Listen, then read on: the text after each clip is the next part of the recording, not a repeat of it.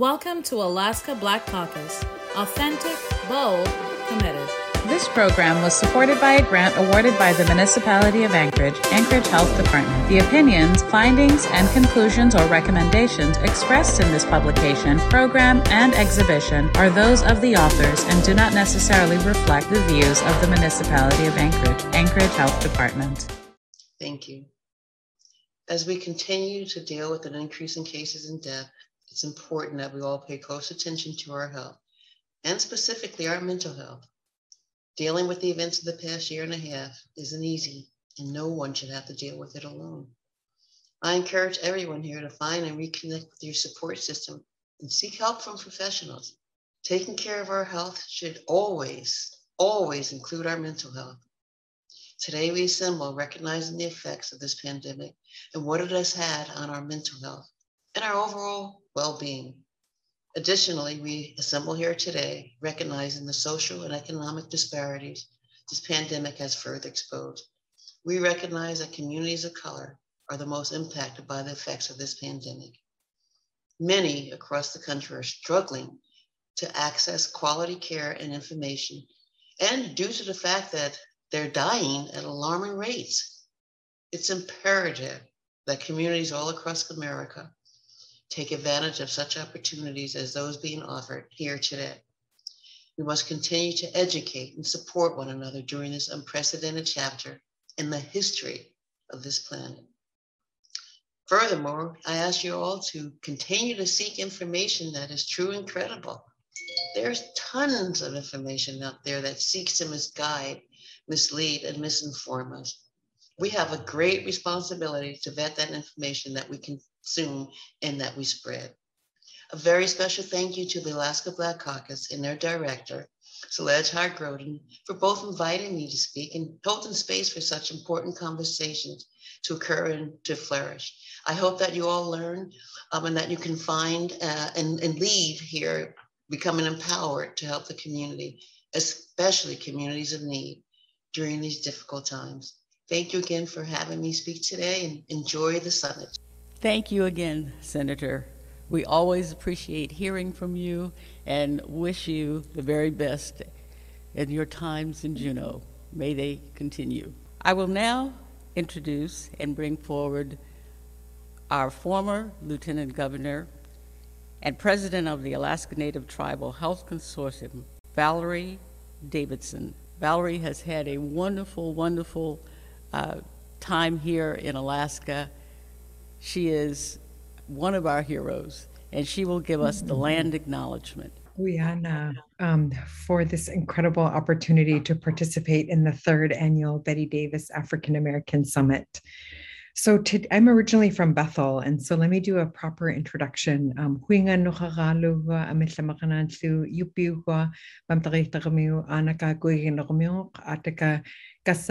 um, Port Orchard, Washington um, huinga, uh, um. My Yupik names are Nuchagalakana and my English name is Valerie Davidson. Feel free to call me Val.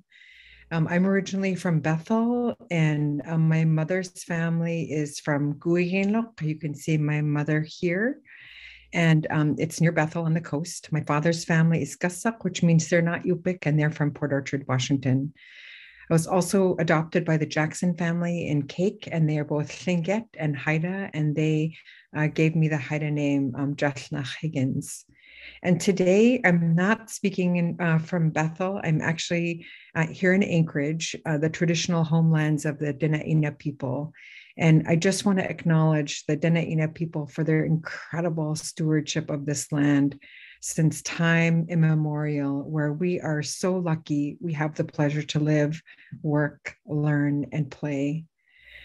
Um, I also wanted to just um, acknowledge where we are in the pandemic lessons that we've learned, that we've all really worked hard to protect our family members, our communities, and our state. And throughout this last year and a half, you know, we've learned that we are really strong, we're resilient, and we take care of each other. And in what has been a really tough year and a half, it's also been really important to extend grace to each other because sometimes we can look really strong on the outside, but the truth is, we are all hurting right now. We've all lost someone that we know, and we have been unable to gather to grieve in our normal way. And people are doing the best that they can under really, really challenging circumstances. So I really appreciate everyone who extends grace to each other because we are tired. Um, we've been telecommuting while taking care of relatives being teachers to our kids and you know i'm an early childhood teacher by profession that was my first career and i was so grateful that my kids were older because i cannot imagine being having holding down a full-time job and being a kindergarten teacher or a first grade teacher to my child at the same time. The good news is that you know we bounce back and we always move forward to address future needs. And we've seen that time and time again when we talk to each other out loud and openly about what's happening in our communities we have the opportunity to um, to take action. And the fact that the BIPOC community is being impacted by COVID 19 more than every other Alaskan is a problem. And I also want to acknowledge that where we are is we are still in the middle of a pandemic. And um, I'm a fisherman um, every summer. And, you know, it's like, it reminds me of being out in the water in a storm or when the water, when the, when it's rough. You know, we can see the beach, which really brings us hope. But we also know from experience that we need to steer clear of the rocks and the stumps that are under the water that we just might not be able to see. And so we need to consider other things right now, like we're hitting the regular flu season. So I would encourage everyone to get your regular flu shot in addition to the vaccine. I got my flu shot uh, a week ago, Friday. And we're also coming up on RSV season, and our elders and our babies need our protection. And um, you know, right now, healthcare in Alaska is in a really fragile state. And I will tell you what I'm hearing from people who work in healthcare is that when last year at this time, people felt they had the support of the community, but there's so much information out there that that people are you know, some people unfortunately are beginning to turn on healthcare workers and i just i'm just dumbfounded by that and um, so here's I, in the event that it's helpful i just wanted to share a couple of things that i'm doing to protect me and my family. I'm assuming that everyone that i come into contact with is covid positive. I just assume that everyone i see is covid positive and i'm acting accordingly. I wear my mask everywhere i go. I'm not wearing it right now because i am alone in my house. Um, I'm maintaining social distancing and social good social um, practices. So much so that my sister was in town for the last two weeks. My brother was in town this last week, and they are two of my favorite people in the world, but neither of them came into my house. That's how careful I'm being. And I'm not washing my hands frequently. I'm washing my hands constantly, constantly everyone in my house is vaccinated. And if you know somebody who's hesitant, I would just encourage you to ask them to talk to their healthcare provider because there's so much disinformation out there on social media and everywhere, really. You know, last year we were able to slow the curve here in Alaska by masking, by hand washing, and distancing. And now we have the added protection of the vaccine. And we have the chance to determine how this story ends. And I appreciate so much the incredible leadership of the Alaska Black Caucus to host this critical conversation right now in this time of our pandemic. And I'm so thrilled and I'm just honored to be able to join in celebrating the legacy of the late Senator Bettye Davis, who was always willing to have the hard conversations and keep us moving forward.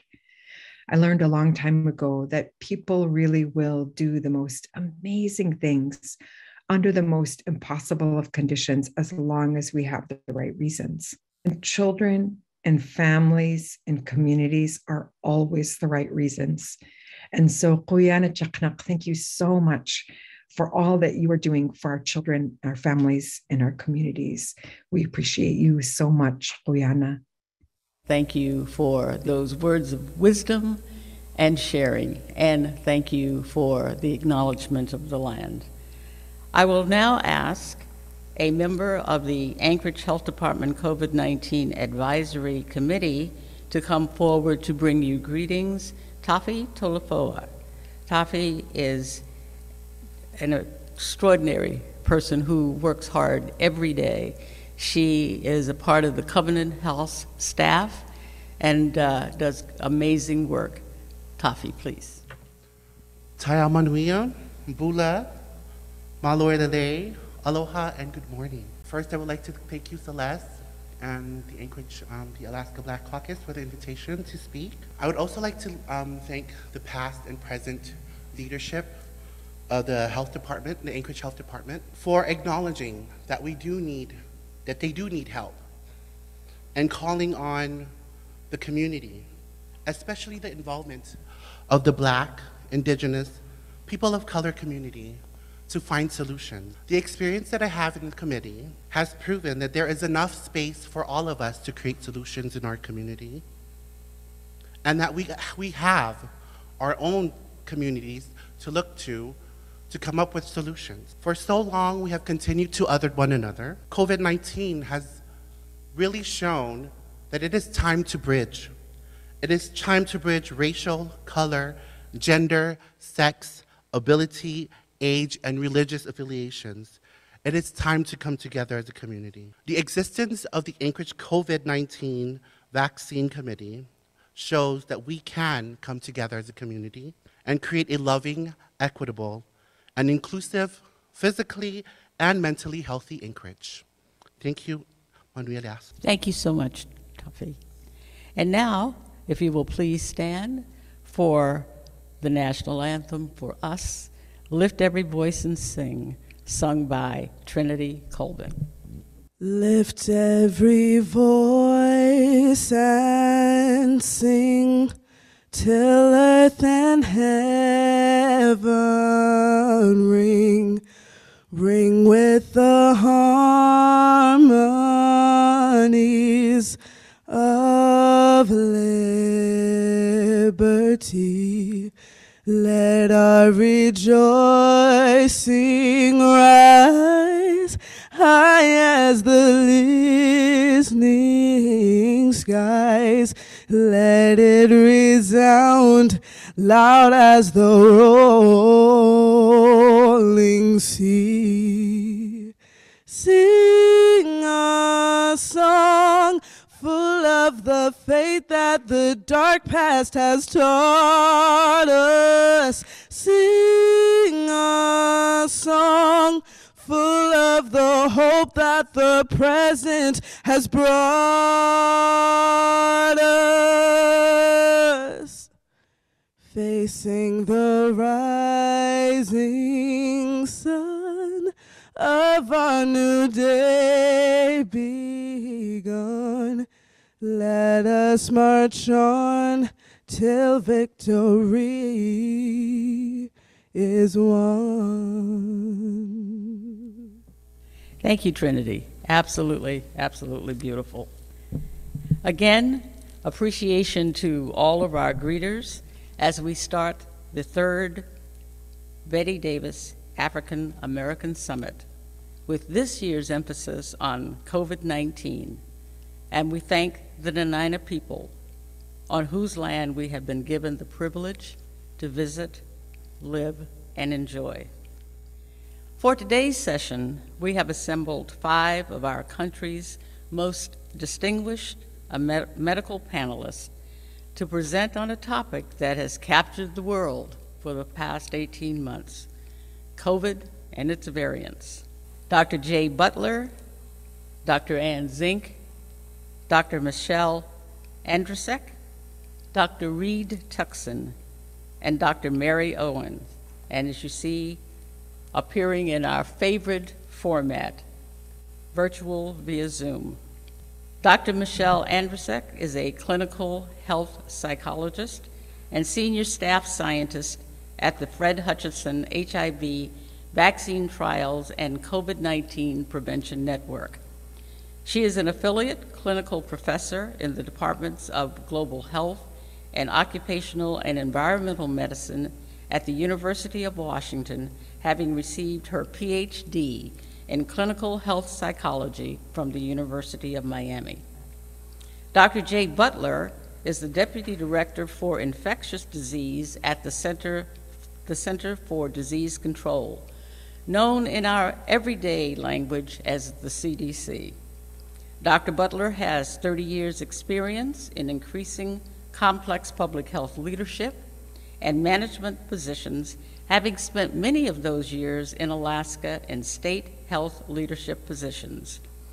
Dr. Butler received his medical degree at the University of North Carolina with residency training at Vanderbilt and served in public health positions at the federal, state, and tribal government levels. Dr. Anne Zink. If you've lived in Alaska for the past year with access to the media, you know the name. Dr. Zink has been the face and name of COVID information in Alaska and is considered our go to authority for the facts.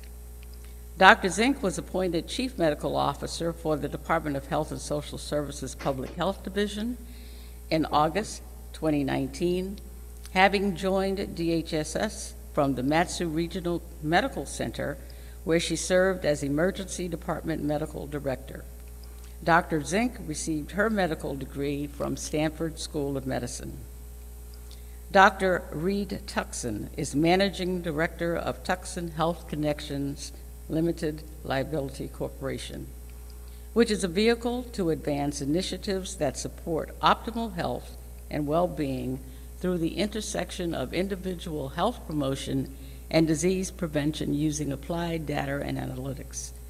Dr. Tuckson was formerly Executive Vice President and Chief Medical Officer Medical Affairs for United Health Group and served as Commissioner of Public Health for the District of Columbia. Dr. Tuckson is a graduate of Howard University and Georgetown University School of Medicine. Dr. Mary Owen is a member of the Tlingit Nation and graduated from the University of Minnesota Medical School and North Memorial Family Practice Residency Program before returning home to work in her tribal community in Juneau, Alaska. In 2014, Dr. Owen returned to the University of Minnesota Medical School as director of the Center for American Indian and Minority Health, where, she, where her work includes developing and managing programs to increase the numbers of American Indian and Alaska Native students entering medical careers.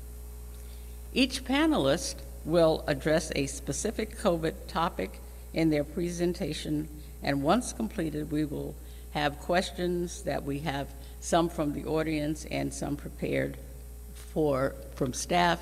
Then we will end with a closing statement.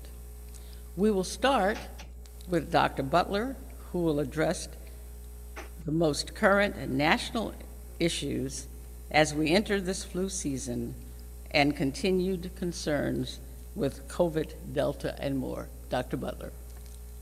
Great. Thank you, Jewel. It's a real pleasure to be able to talk to you today. Uh, greetings from uh, Atlanta. And I just want to start by saying what an honor it is to be able to participate uh, in this uh, event today. Uh, as we think about uh, some of what Celeste was saying earlier about learning to be kind to one another, I really do think of how Senator Davis uh, showed respect and kindness and how she interacted with people. And it was just a, such a pleasure to be able to work with her in the state legislature. She also had a remarkable wit. Uh, I uh, had the pleasure of uh, attending a Medicaid seminar with her, and we sat together on a red eye down to Chicago at the uh, opening of the meeting, there was a brief reception, and uh, she clearly wanted to be uh, talking to a number of people, but there was one person who kept trying to get her attention. I came uh, over uh, to her, and this person said, uh, Oh, Senator Davis, have you met Dr. Butler? And she just looked at him with a very straight face and said, Yes, we spent the night together last night. And I just looked at him and said, That's true. And anyway, he went away.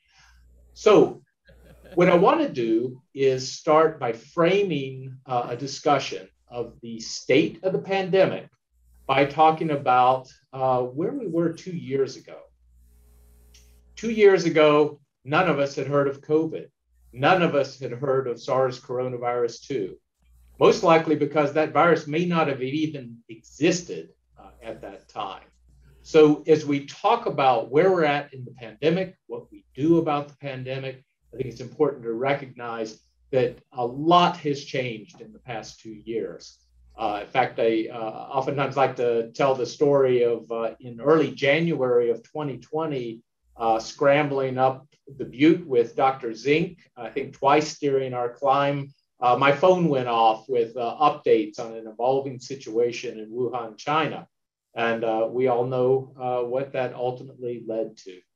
Unfortunately, now over uh, 45 million cases of COVID in the United States. We are on a nationally on a downward trend, fortunately, down to about 65,000 cases a day on average over the past week, uh, in about 6,000 hospitalizations a day. Sadly, still roughly a thousand Americans lose their lives to COVID every single day. And it reminds me again of one of my favorite uh, sayings in public health as we talk about these numbers, is these numbers reflect people. And the statistics are people with the tears wiped away. And I think every one of us can name several people who have died of COVID over the past two years.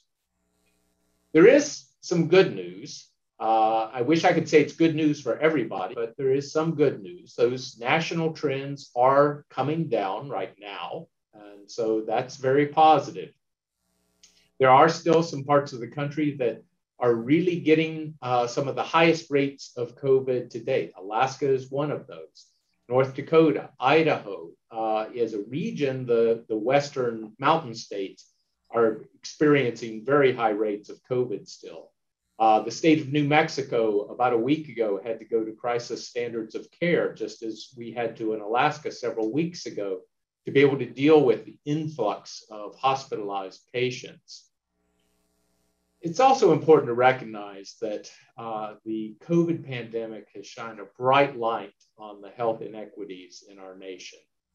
Very early in the pandemic, I heard uh, someone on one of the, the cable networks, a talking head, if you will, talking about how uh, if this became a pandemic, it would be a great equalizer because we'd all be in the same boat.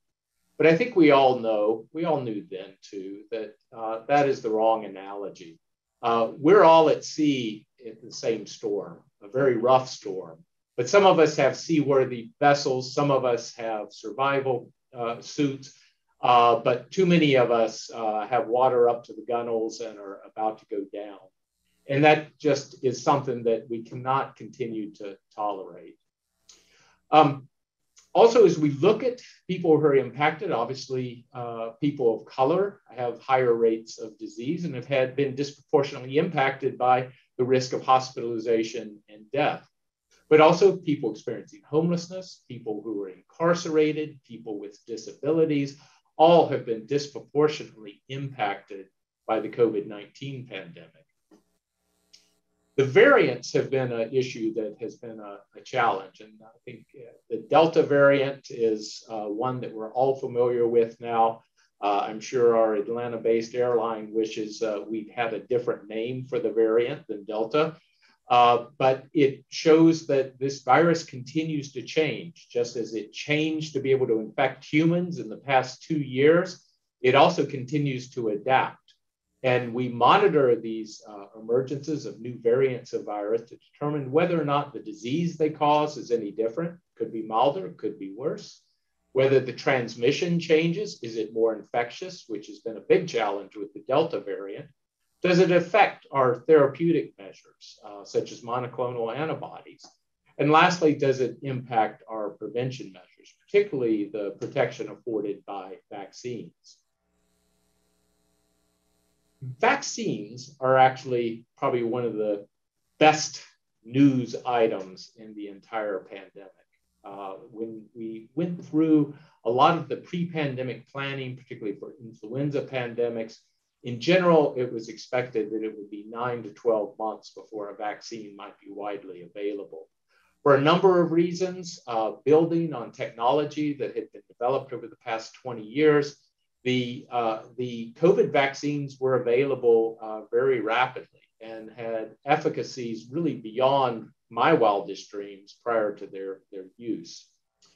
So far, over 400 million doses have been administered in the US, uh, over 6 billion globally, and now more than half, 57% of Americans have been fully immunized, and more than 95% of people over age 65 have received at least one dose of the vaccine. Um, the, uh, the things that I think we'll anticipate in the future, I'm sure you've heard the news about booster doses of vaccine to be able to guard against waning immunity. And I think in the next couple of weeks, we'll learn much more about availability of vaccines to protect uh, people uh, or children age 5 to 11. Some of the recent data shows that uh, vaccination not only protects uh, you, but uh, in households where people are immunized, there's lower risk of transmission to people who are not immunized. Uh, I think the, the case of General Colin Powell, though, is very instructive.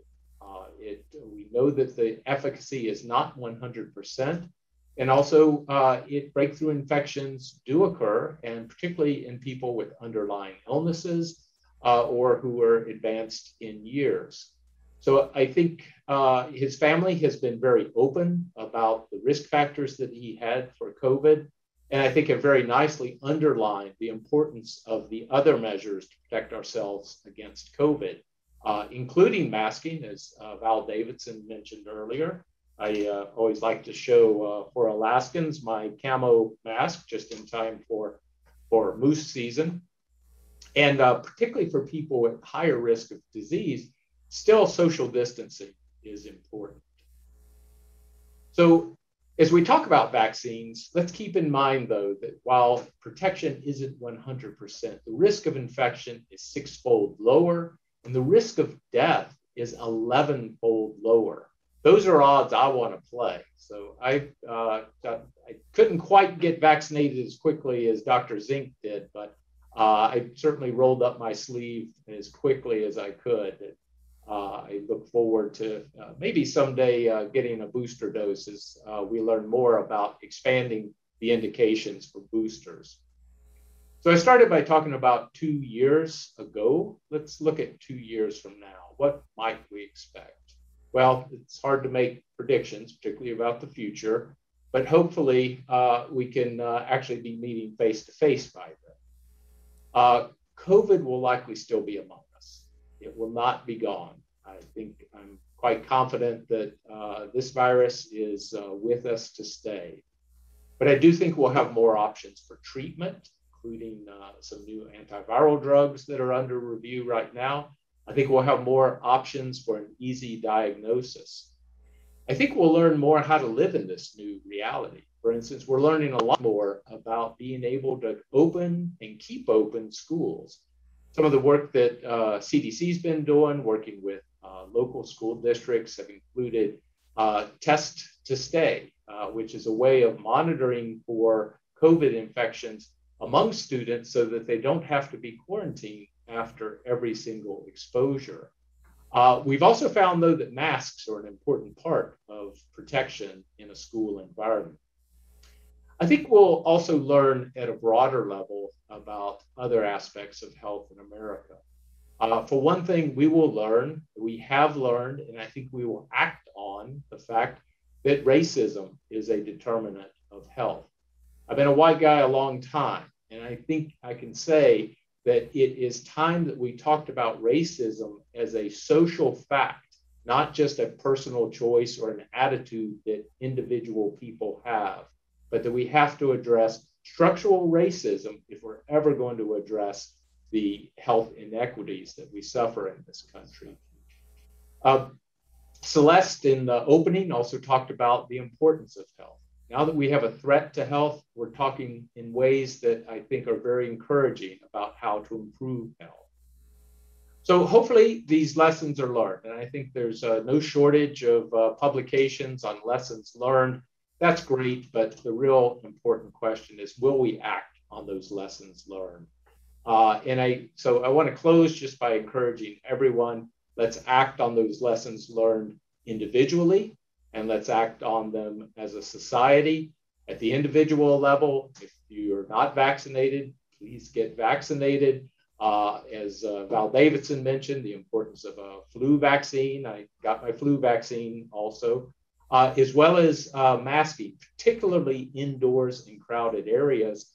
And uh, keep in mind the importance of testing so that uh, you can know if you're potentially an infectious risk to others. Um, so let me close again by saying uh, thank you. It's an honor to be able to speak to you today. And Jewel, I'll turn it back to you. Thank you so much, Dr. Butler. Always good to hear from you and the sharing of information, especially what's happening there on the national level. Now we will go to Dr. Zink to give us the latest updates on the virus and data from the state of Alaska. Are things improving, staying the same, or getting worse? Dr. Zink. Thank you so much, Jewel. Thank you to the amazing panel I get to be on here. Thank you, Celeste, for all of your hard work and advocacy. What an incredible uh, opportunity to be here to celebrate a true state hero and really a national hero and to address such an incredibly important topic. Um, so, I normally live on the lands of the Dena'ina people, but I'm currently on the lands of the Cheyenne and also want to recognize not only the land, but labor history that has brought us to the place that we are today. Uh, and I'm just very grateful to be here. I have to say, Celeste sent me a whole list of fantastic questions. And so I put together a PowerPoint presentation because there was more data than I could easily share in a few words.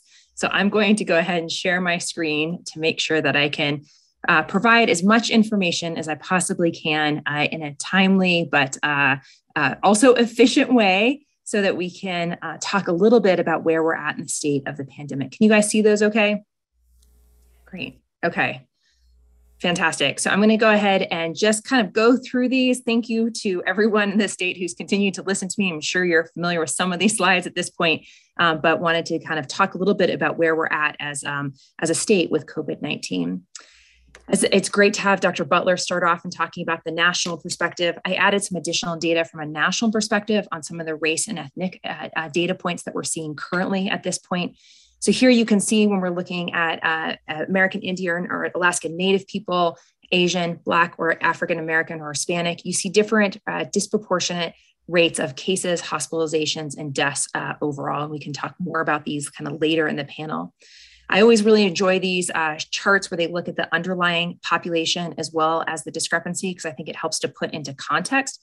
Data matters, uh, and having accurate and truthful and timely information helps us to address the pandemic, helps us to address inequities, and helps to see things in real time so we know how to pivot and how to change collectively uh, to make sure that we're really doing the mission of, of what our team is here to do, and that's to promote the health and well being of all Alaskans.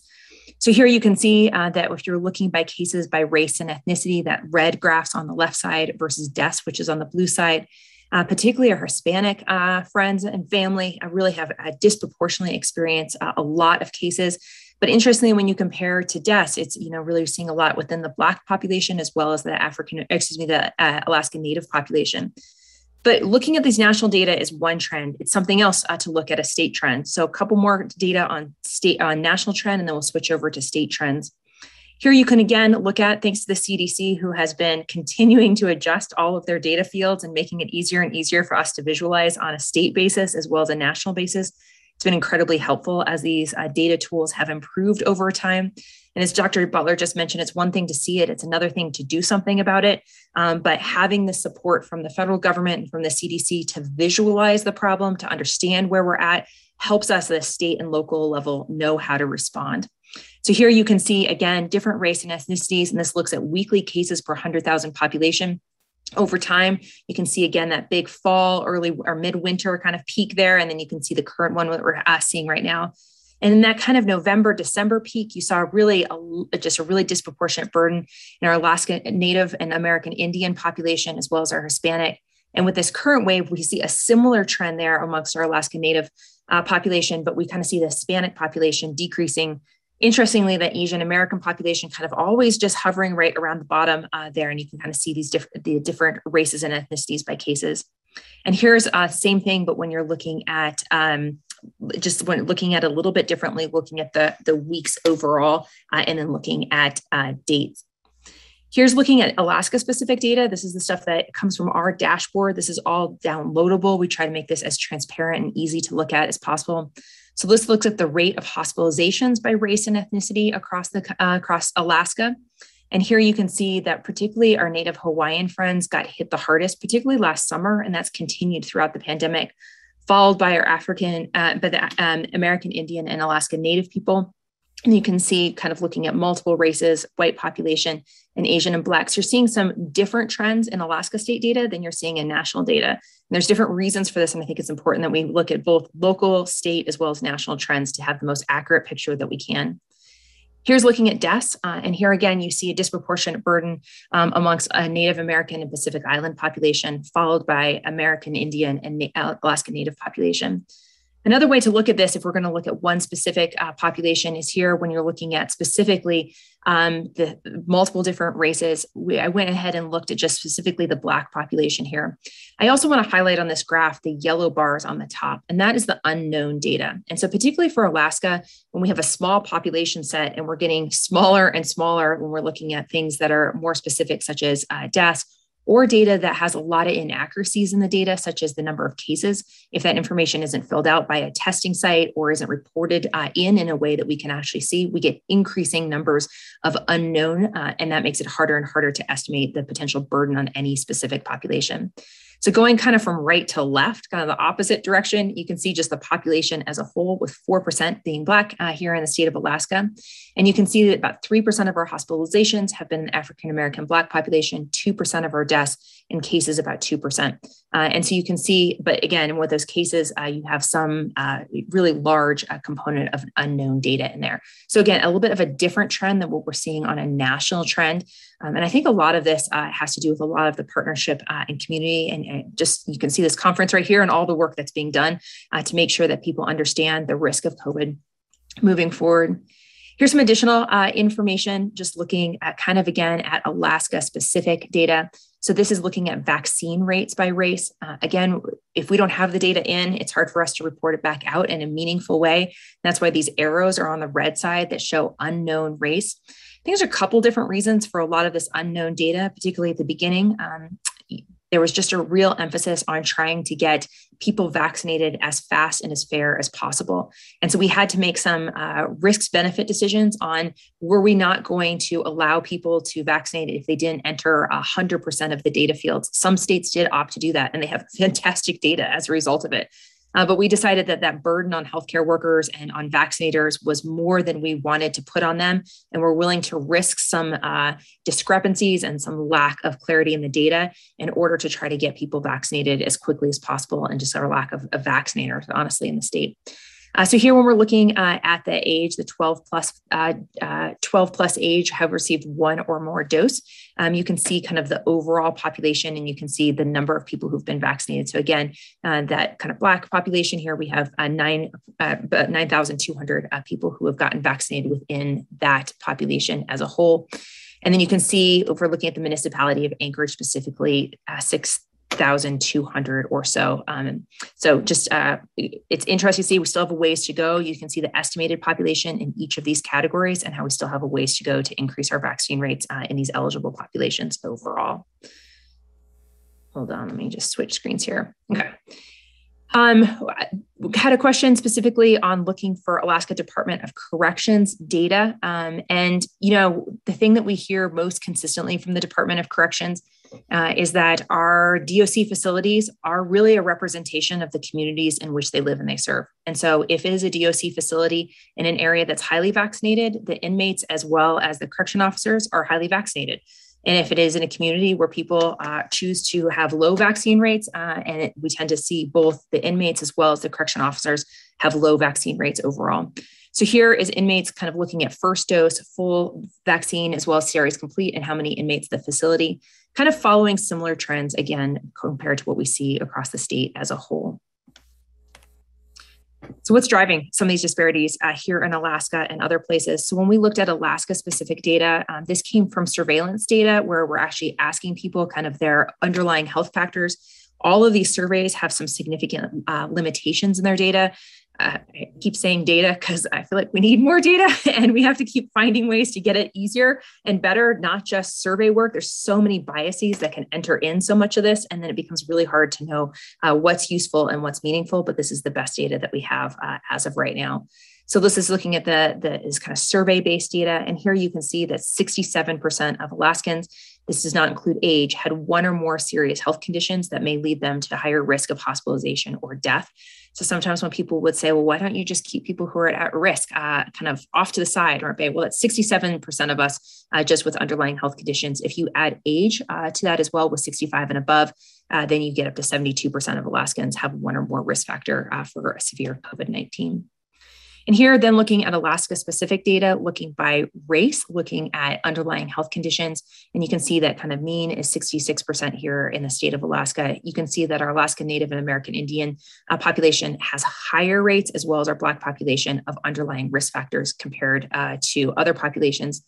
Interestingly and kind of problematically in this data, you know, Pacific Island and Native Hawaiian population isn't pulled out specifically. So there's Asian, there's multiple races. So again, uh, there are some subset data that can be really hard to see in here, and then it's hard to know what the impact is. So if you don't have similar data fields to compare across similar data sets, it becomes really hard to understand what are the underlying factors that are fitting uh, into it and causing different discrepancies uh, in the outcomes that we're seeing. So again, some of the data challenges, uh, I get asked all the time, well, why don't you tell us how many people were symptomatic? How come you can't tell us how many underlying health conditions? Well, how about what's the vaccine status how many people you listed out today? Um, we have a very complex and non-uniform healthcare system. And I sometimes joke with my healthcare providers that if you think uh, electronic medical records are hard in a hospital, you should try state IT. It's a whole nother level of complexity and inability to function and work together to actually be able to see data sets, to be able to understand what's happening. I oftentimes feel like uh, responding to this pandemic has been like swimming upstream, except I've got weights on my ankles and wrists. And that is the weight of dysfunctional IT that makes it impossible to see where we're going and how to respond if there is one thing that I wish we could change in this response, it was to have uh, better information and IT systems so that we could have reliable, useful information to be able to act on in real time. At one point in the pandemic, we hired an entire team and took over the entire eighth floor of the Frontiers building, full of scribes, people who typically work in hospitals to do data entry, just to try to do data entry more quickly. Um, we just had you know, literally dozens of people just trying to enter data from one source to another. We at one point hired National Guard to sit in our lab to literally enter a positive lab into the case contracting information, into the information that could go to the CDC for reporting and into our EPI team uh, because we had no other way to make these IT systems connect. It's unbelievable to me that I can go to another country and I can take my ATM card and I can slide it through and they can figure out a transaction between uh, the different currencies. I can get my cash right there. They can take it out of my secure bank account it's individual to me. It's connected to this global market and i can have my money and i can go forward but i cannot even see what cases or anything about them here in the state as i'm trying to respond. I, I think it is complete failure of our system uh, to have this lack of ability to understand where we're at. So it's a little bit long-winded of a lot of bullet points on this topic but uh, it's uh, something i feel passionate about something we need to to address that way, we can know better on how to be able to address our, um, our system, how to improve our health, uh, and be much more efficient, uh, be cost effective, uh, but ultimately get better outcomes for people at the end of the day. Another data point that I just wanted to highlight here this is not Alaska specific data. We, again, don't have great Alaska specific data on many of these things. And so this one, I think, really need to look at our national trends. And this is uh, COVID 19 and pregnancy. So this is looking specifically at uh, people who've been fully vaccinated for COVID 19 uh, and who were pregnant overall by race and ethnicity. I think these are some incredibly scary numbers uh, to me. We know that pregnant women are at much higher risk for hospitalization and severe death with COVID 19. And not only are they then at risk, but also their unborn child is at risk, but also their family, you know, thinking about losing that caregiver or that mother in that family who may have other children, it's the spouse, and what that the, the generational impacts that that can have overall. And here you can see just low vaccine rates, you know, less than 50% across the board, but you can see that bottom line on there uh, is the Black population. So lowest amongst the Black population across the country and highly concerning and, and, an area that we've been really trying to focus on overall uh, because the, the chance to not only impact one life, but many, many lives as well as generations. And so here's some more uh, information. The uh, CDC did put out a health action alert along this line and why we continue to try to get this information out. And this is where a lot of misinformation is targeted and, and what makes it really challenging to kind of break through some of the noise. I also want to make sure that we're mentioning and honoring some of the legacy that has gotten us here. I don't know if people saw, but recently the WHO uh, proclaimed that it was Henrietta Lacks uh, a, day.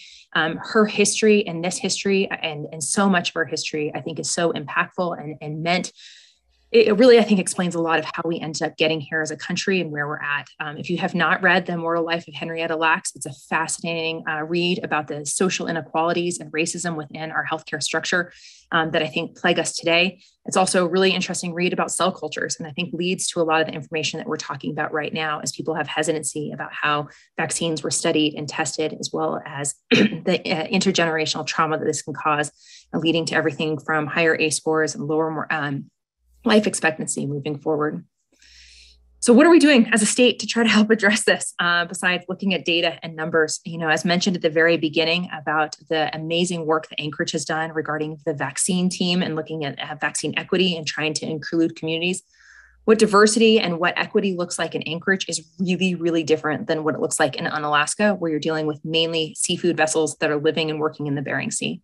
And so, how do we recognize and respect the strength and diversity of what we're seeing across the state and being able to make sure that we're addressing equity, not just with a one size fits all? And so, as a result, we have both applied for this grant and received it from the CDC. Thanks, Jay and team, uh, and others uh, regarding uh, healthy and equitable communities. And so, this is expanding services to promote and mitigate COVID 19 amongst high risk groups, promoting health and data collection and sharing, building workforce capacity and coalitions collaborate with partners statewide to, root, uh, to address root causes and enhance implementation with other healthy Alaskan strategies with a focus on, on uh, high risk underserved Alaskans. Again, this is very much meant to be community driven rather than state driven because what makes sense in Bethel makes very different sense than what makes sense in Ketchikan. And so this is a highly community driven uh, exercise. So a lot of times I get asked, uh, what are you doing specifically at the state? But it's very much trying to uh, coordinate and to promote health equity in, in, local regions so that it has the best ability to be useful, meaningful, and collaborate with local community partners who have the best understanding on the ground of what this looks like.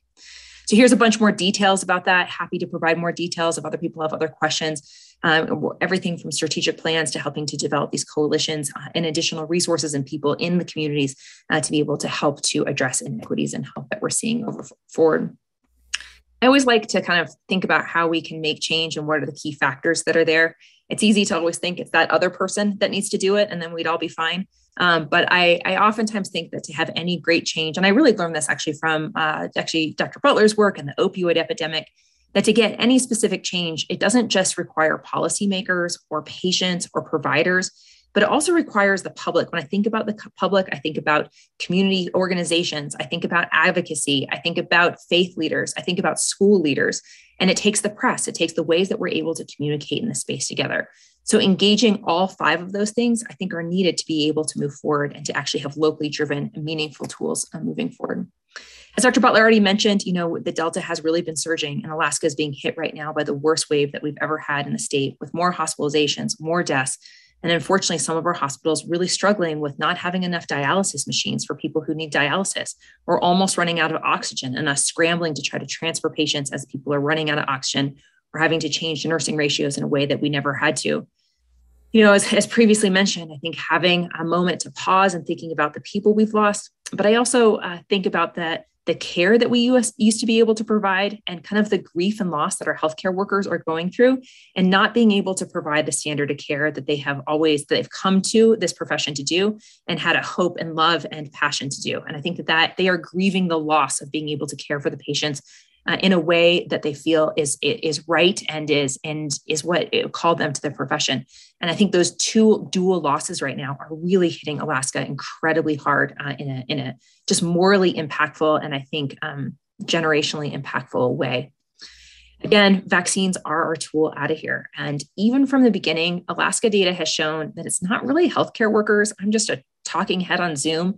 It is friends and family who are trusted. And so, neighbors, friends, family, church leaders, that is who is trusted in making a difference in this effort. So, every single one of us makes a huge role in this. In talking to your neighbor, talking to your friend, talking to your congregation. Uh, as we heard earlier this morning, as Dr. Butler mentioned, you know, the chance of you resulting in the hospitalization or death just plummets if you're vaccinated compared to those uh, who are unvaccinated. So this came from an MMWR. The bottom line is fully vaccinated individuals. The uh, black line is unvaccinated individuals. That blue line down the middle is when Delta became 50% of the cases. I mean, Delta is different and Delta is deadly and Delta is here and it's spreading easily. And you can see once Delta became 50% of the cases, cases skyrocketed, hospitalizations went up, and deaths went up. But you can see while cases went up in the un, in the vaccinated as well as unvaccinated, they went up faster in the unvaccinated. Deaths significantly went up as well as hospitalizations in the unvaccinated group. But as, as Dr. Butler also mentioned with Colin Powell, we're all in this together, and particularly thinking of our elders, those who are immunocompromised. Our two risk factors for being sick from COVID are how well our body can fight it off, and if it's been trained by vaccination, and how much COVID's spreading we don't have a lot of COVID spreading, we're not going to have a lot of COVID hospitalizations and deaths. And so that's why we all need to do our part to kind of help bring it down. And immediately that's masking, distancing, but long term, that is vaccination so that we can minimize going through these waves over and over and over again. In the meantime, it's incredibly important we keep taking care of ourselves. This is how we take care of our mental and physical health. Particularly in Alaska, things like vitamin D particularly comes from sustainable foods like salmon, uh, and uh, we don't get it this time of year with the sun. And so, making sure that we're eating a well balanced diet, staying connected, staying active. There was a great, I think it's actually in the next slide. Yeah, there's a great article that came out, a paper came out recently that showed physical activity, regardless of your body weight, age, underlying health factors for COVID 19 reduce your chance of resulting in hospitalization or ICU care from COVID 19. So, regardless of your underlying health factors, today, you can also get outside and exercise and take care of your physical health and be physically active to help minimize your risk of COVID 19. We've been partnering with others who really uh, see the benefit of, of, vaccination. So, Alaska State Chamber really clearly sees that healthy people means a healthy economy. And so, they put together this Give AK a Shot it's about to run out. It ends at the end of this month. So this is kind of the last time to do it uh, and encouraging people to consider uh, enrolling. You can win $49,000 uh, or a scholarship if this is the beginning of your series to get vaccinated. And it's been great to see the stories of people who've made the decision from across Alaska at this point to get vaccinated. We're here with seven days a week with interpretation services, with a live person who can answer your questions uh, as Dr. Butler mentioned again, he's vaccinated. I'm vaccinated. I did beat him because I uh, get the honor of seeing patients in the emergency department. Uh, and because of that, have also made the decision to get a booster dose uh, because of just how much COVID I'm seeing in the emergency department on a regular basis. Booster doses are available across the state as of today. So the ACIP meeting met yesterday. So anyone who is six months out from either their Moderna or their Pfizer, or if they're two months out from their J and J, particularly if they're at high risk, should get vaccinated. So there's a lot of nuances to it, a lot of mixing and matching. Feel free to call our line. But in general, if you're two months out from a J&J, if you're six months out from a, a Moderna or Pfizer, consider getting a, a, booster shot. And they're out and available now, particularly depending on your risk factors. And everyone over 65, guys, definitely. um, so, and also mentioned, don't forget your flu shot. We are seeing an uptake in flu, and I appreciate uh, Valerie Davidson mentioning that at the beginning. And RSV, man, we're seeing a lot of RSV in these babies right now. We also saw in Alaska that when we started to take COVID 19 mitigation precautions, masking and distancing, we were having tons of RSV and it just plummeted. Like RSV disappeared. And so the same tools that work with COVID work with RSV. And I am concerned about our pediatric capacity as we've got COVID, we've got full hospitals, and now we're starting to get RSV and we're starting to get flu. This could be a really, really tough winter for us if we don't work collectively together to slow the spread of these diseases. So just like we're prepared for the winter, we learn to like, we don't just, you know, go to school. Well, my kid sometimes just goes to school in like, you know, Birkenstocks and a sweatshirt. Uh, we layer up when it's bad weather. And uh, right now it's bad weather for COVID uh, in the state of Alaska. So really encouraging people to layer up with their mitigation, vaccination, making sure that they're wearing a mask, they're distancing, doing as much as you possibly can outside uh, to help protect you, your family, your loved ones, and others. So, thank you all for the opportunity to be here and to speak, and uh, looking forward to the discussion. Thank you so much, Dr. Zink. That was absolutely the kind of information that we need, and we will have time to talk with you a little later uh, in questions and answers and uh, in our closing statements. Dr. Andrasik research, the key to finding successful solutions to ending COVID. Dr. Andrasik's area of expertise is not one that we hear a lot about in clinical health psychology. So, Dr. Andrasik, please share. Great. Thank you so much. I want to thank all of the organizers and everyone in the Black Caucus for inviting me to this important session. And it is a real honor to share uh, the stage with all of these, excuse me, amazing panelists. Uh, I just want to make sure that everyone can see me and hear me, that we're, we're good. Okay, great, great. So I am going to work to try to talk about the vaccines over the next uh, 10 minutes, give you a very, very quick overview of um, the COVID vaccines. And just to let you know, I've been working in vaccine research now for over 11 years with the HIV Vaccine Trials Network. And, you know, having worked on the HIV vaccine for over a decade, I have to say that all of us who work in HIV wish that the HIV virus was as straightforward as the COVID uh, vaccine uh, or the COVID virus or SARS CoV 2, actually, the virus that causes COVID, uh, because we would be out of the, the HIV pandemic already if we had the tools that we currently have for the COVID, um, uh, for COVID. So just to give you a quick overview of vaccines because I want to make sure we're all on the same page when we're talking about vaccines. So, vaccines work by teaching the body to recognize an invader, like SARS CoV 2, the virus that causes COVID. Basically, the vaccine sounds an alarm in the body, calling fighter cells, antibodies, which are part of our immune system, into action. And antibodies are natural proteins made by our body's immune system, and they're made in response to every unique type of disease that we get exposed to. So, the cold you had last winter, the chicken pox you had as a child, all of these uh, you know, create antibodies which help us recognize the foreign invaders uh, if they come into the body again. And, uh, you know, I just want to underscore that making antibodies is a natural response that our bodies do all the time. So, vaccines are able to build on this natural process by teaching the body to recognize new diseases and helping our body learn uh, what these new threats look like so we can begin making immune responses that help us uh, provide protection. And so uh, the vaccines do multiple things. You know, the gold standard, I think, for vaccines is to prevent infection. And what we're seeing with the COVID 19 vaccines is that they do indeed have some uh, prevention of infection. But what they really do, what they're best at, is preventing disease and preventing severe disease progression. So, preventing hospitalization uh, and preventing death. That's what these COVID 19 vaccines, all the ones that have received an emergency use authorization, are really good at doing.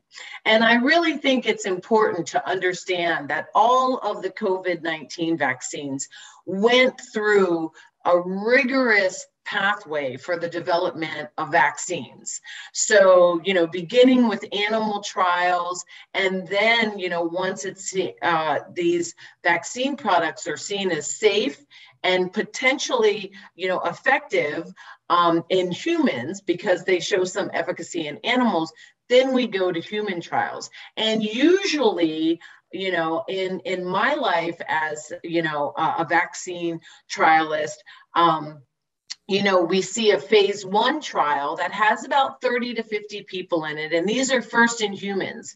So we're really looking at safety. Is this safe in humans? And usually um, you are recruiting healthy um, people uh, just to see if the vaccine is safe and if humans tolerate it. And then what generally happens is that, you know, you go through the phase one trial, which can take, you know, a year or a couple of years, and then you have the data, and then you have to, once you have the data and you show, okay, it's safe in humans, we need to move to a phase two. Then you have to get all the money together to go to a phase two. You have to get all your sites together, get all the products in place, and plan the multitude of um, things that need to be in place to go to phase two.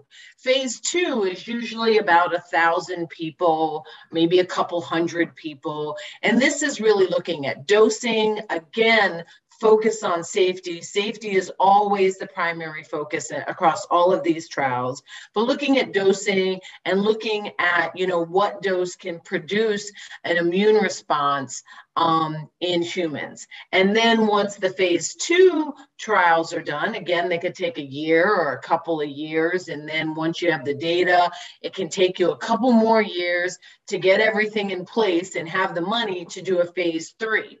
Now, the phase three trials are what most of us heard about when we were listening to the news. The phase three trials, also known as efficacy trials, usually have about 5,000 people in them, maybe a little more, maybe a little less. And these are really looking at safety again and whether or not you see the, an immune response that shows that the vaccine is efficacious. And so, again, this whole process can take years because between each step you need to plan and get the money together. The thing that happened with the covid vaccines which was so incredible is that we had resources. We had money. The US government put a lot of money into these trials. So while the phase one trials were doing, we were already planning for phase two and phase three, getting the clinical research sites set, making sure they had products, you know, which is a dangerous thing if you don't have any money, because you could lose all that money if your phase one data comes back and says, okay, you know, we can't go forward with this fortunately, you know, everything fell in place. And these vaccines, as many of my previous panelists have stated, were, you know, effective and safe beyond any of our hopes. You know, we, it was really incredible to see the efficacy and the safety of these products. And the fact that the US government invested money allowed us to do phase one, phase two, phase three in parallel always planning, always being ready to go as soon as we had the data that said, yes, this is good, you can go to the next phase. The other thing that helped us move quickly is that the phase three efficacy trials, remember I said usually we have about 5,000 people in an efficacy trial. Each one of these phase three trials had 30 to 40,000 people in them. And when you have that many people, you are, it's much quicker to see differences between the control group or the placebo group and the vaccine arm. So, what do I mean by that? Well, all of these trials went through what we consider the gold standard of clinical trial research, and that is randomized, double blind, and controlled trials. And in these trials, people are randomly assigned to receive either the vaccine or control, also known as a placebo. And then we follow people over time to see how many people um, are infected in each group. You know, because in each group, despite, despite, you know, being advised to avoid protection, practice caution, by virtue of living in a society, working, shopping, etc., people are going to be at risk for infection. And at the end, we compare the number of infected people in each group. And each one of these groups is double blinded. And that basically means that the people who join the study don't know if they're getting the vaccine or the placebo. And the people at our clinical research sites don't know who's getting the vaccine or the placebo. There is an independent data safety and monitoring board that is always in the background looking at the data. They get all the data, looking at the data to make sure that everything is going well and that safety is um, safety standards are met. And you might remember early on in the vaccine trials, we had a couple of study stops. Johnson and Johnson and Novavax had a safety stop. And you know, there was all this media hype about, oh my gosh, are these vaccines safe? But from a clinical trial perspective, this shows that our safety precautions and the safety protocols that we have in place are working. Because anytime there's any sort of adverse event, we have to make sure that it's not vaccine related. So, in order to do that, we stop all recruitment in the trials, stop all vaccine administration until the Data Safety and Monitoring Board can look at the data and can discern that the, the adverse event that was um, reported is not related to the vaccine. And that was the case in both of the safety pauses that we saw. And uh, the, the um, studies then were up and running. And I think it's really important to note these vaccines are not experimental. They have gone through the um, clinical trial process. And the mRNA vaccines, although they are new technology, they have been around for almost 20 years. And Kizzmekia Corbett here and Barney Graham have shepherded through the Vaccine Research Center at NIH the mRNA technology, you know. So I always like to say I feel like these vaccines should be called, you know, the the Kizzmekia and Barney vaccines because these are the heroes behind the vaccine, the, the Pfizer and the Moderna vaccine. And both the mRNA technology has been used in Ebola vaccines. It is currently being used in RSV and HIV vaccine trials. So it is, and it's a technology that's really amazing. It allows for the rapid development of vaccines. So it's really perfect for new diseases like COVID 19 and um, you know is one of the reasons why moderna and pfizer were sort of first out of the gate.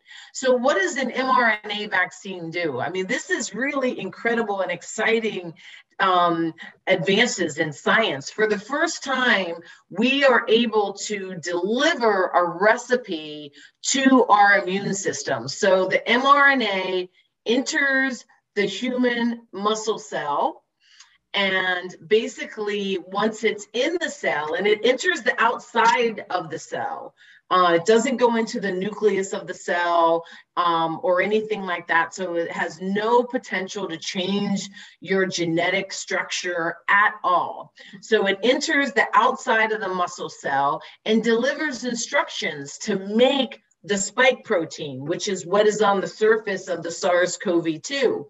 So then the muscle cells begin making this spike protein, and the immune system sees the spike protein as an invader and begins the immune response. Um, so that when you are then, when your body does come in contact with SARS CoV 2, your body is already set and ready to go. Your army, your military is up and running and ready to go. And I think it's really important to know that these vaccines were tested on people that look like me and that are BIPOC individuals. Our team worked really hard to ensure that Black, Indigenous, and people of color were in these vaccine trials. And across our COVID 19 trials, our CoVPN sites, we had 47% BIPOC individuals. We also had uh, high representation of older adults and people with pre-existing conditions, two groups that are also disproportionately impacted by COVID-19. And in terms of side effects, or what are also known as adverse events, the most common uh, side effects that we hear across the billions of doses now that have been given out worldwide is that you know you generally have local um, uh, side effects, or that's at the site of injection, and these include a sore arm, maybe a rash, uh, hives, um, and these generally go away in less than 48 hours, uh, and you can use over the counter medication. We also have heard of some systemic side effects or, you know, full body side effects. Those are headaches, uh, fatigue or tiredness, fevers, rashes, hives. And so, for those of you who've had flu or shingles vaccines, your side effects for COVID are most likely going to look a lot like what you had for shingles and the flu. And then, you know, we've heard a lot about severe um, allergic reactions or something called anaphylaxis. And it is true that we have seen rare cases of anaphylaxis, and that's why many um, vaccination sites have a protocol now that you know have to wait and be observed for 15 minutes because most of the allergic reactions that we've seen, the large majority occur within the first 15 minutes. So they've got uh, the EpiPens there and interventions to make sure that if there is uh, a severe allergic reaction, that it's not going to be fatal. And then for those people who have a history of severe um, allergic reactions or anaphylaxis, you may be asked to wait for 30 minutes. But I think the critical point here is, is that most people with histories of allergies or anaphylaxis have received the vaccine with no issue. You may have also heard of vaccine induced thrombotic thrombocytopenia, mouthful, we just call it VIT. Uh, we have seen rare cases of VIT after the J&J vaccine.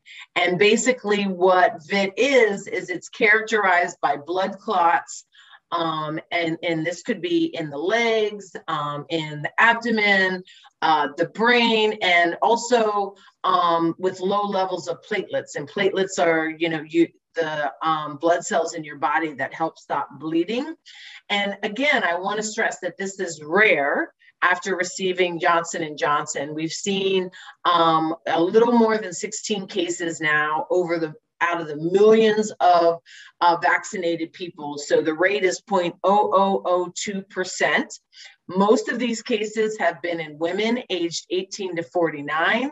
So I think, you know, you have choices. If you're a woman 18 to 49, you have a history of blood clots, uh, you uh, your BMI indicates that you um, are obese or are a heavy smoker.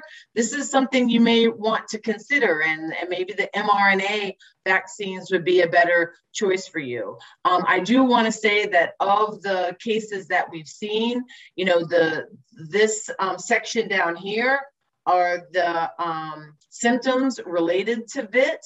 And if the VIT is caught early, um, it is very treatable and not fatal. Although there have been a few fatalities, that has been largely because of untreated symptoms. I think it's also important to talk about myocarditis. We've heard a lot about myocarditis in young people, and myocarditis is inflammation of the heart muscle. And this happens when the immune system reacts to an infection or some other trigger. And I think it's really critical to point out that um, in August, the American Academy of Pediatrics um, uh, had an article that reported that myocarditis is 37 times higher in children who get infected with SARS CoV 2 or have COVID. And then if you look at um, the children 12 to um, 17 who have gotten the vaccine, we see very rare events of myocarditis. It's most often in males, and it often follows the um, second dose. So again, um, if it's caught early, you know, if people, if you child has shortness of breath or uh, you know sustained fatigue, those kinds of things, it's easily treated by anti-inflammatory medications in rest. And I just want to talk a little bit about the booster shots. As you know, the FDA just approved a booster shot for J and J, and I think the booster shot often gets confused with an additional dose. And additional doses are for individuals who are moderately or severely immunocompromised because often people who are immunocompromised do not build enough or any protection against the virus.